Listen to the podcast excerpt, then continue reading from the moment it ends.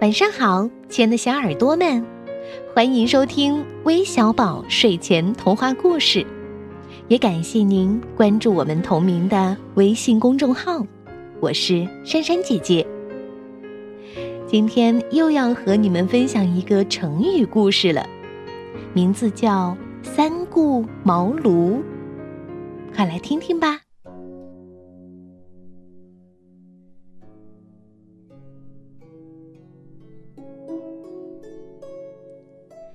汉末年，中原各地都在打仗，每股势力都想壮大自己，成为国家的唯一统治者。其中有位叫刘备的英雄，他看到国家四分五裂，百姓被战争折磨，很想建立一个能让百姓安居乐业、没有战乱的国家。但是刘备的势力很薄弱。他身边只有两个能征善战的好兄弟，关羽和张飞，而缺少有智谋的人帮助他。后来有人向刘备推荐诸葛亮，说他才华过人，智谋深远，如果谁能得到他的帮助，就可以平定天下了。刘备听了很高兴。于是派人打听诸葛亮的消息。那时，诸葛亮住在隆中的一间茅草屋里，过着悠闲的隐居生活。为了能得到诸葛亮的帮助，刘备带着丰厚的礼物，在关羽和张飞的陪同下，一起去请诸葛亮。他们到了诸葛亮的家门口，刘备亲自去敲门。不巧，诸葛亮不在家，刘备只好失望的回去了。但他仍不放弃请诸葛亮的念头。有一天，刘备听说诸葛亮回家了，就急忙带着关羽和张飞再一次去拜访。那时正是冬天，北风呼呼的刮着。还下着大雪，刘备冒着雪走了很远的路，希望能用自己的诚意打动诸葛亮。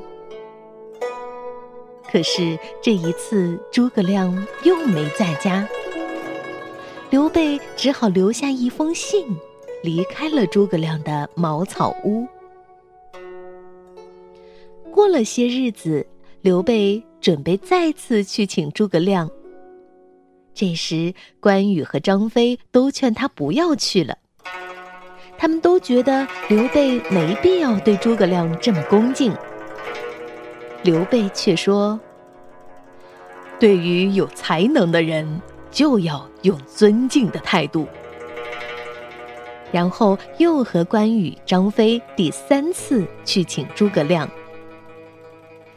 这一次，他们来到诸葛亮家时，已经是中午了。书童说，诸葛亮正在午睡。刘备没有打扰他，而是恭敬地站在门口等诸葛亮醒来。刘备在门外等了很久，太阳晒得他满头大汗。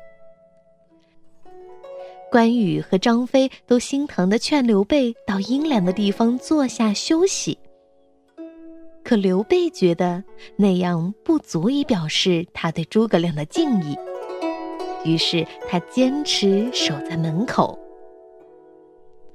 诸葛亮醒来后，听说刘备为了不影响他休息，已经在门口站了几个小时，心里非常感动。赶快出门去迎接刘备。诸葛亮邀请刘备到自己的书房讨论国家大事。他们发现两人有着共同的目标，建立一个让百姓安居乐业、没有战乱的国家。于是，诸葛亮决定接受刘备的邀请，帮助刘备建立蜀汉政权。刘备三次拜见诸葛亮，用自己的真诚打动了他，才得到了诸葛亮的辅佐。在此后的几十年里，诸葛亮用自己的才智，帮助刘备使蜀汉政权成为当时最强大的势力之一。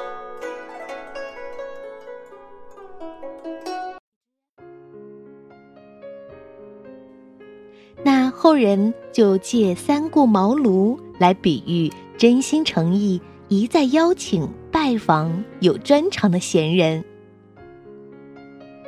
那今天有哪些小朋友点播了故事呢？他们是来自云南石林的彭诗晨小朋友，今天是他七岁的生日，在这里，珊珊姐姐祝你生日快乐。另外还有来自北京的邓景卓，来自河南安阳的孙雨辰，来自云南文山的张潇颖，还有林子琪小朋友，感谢你们的点播。我们明天再见。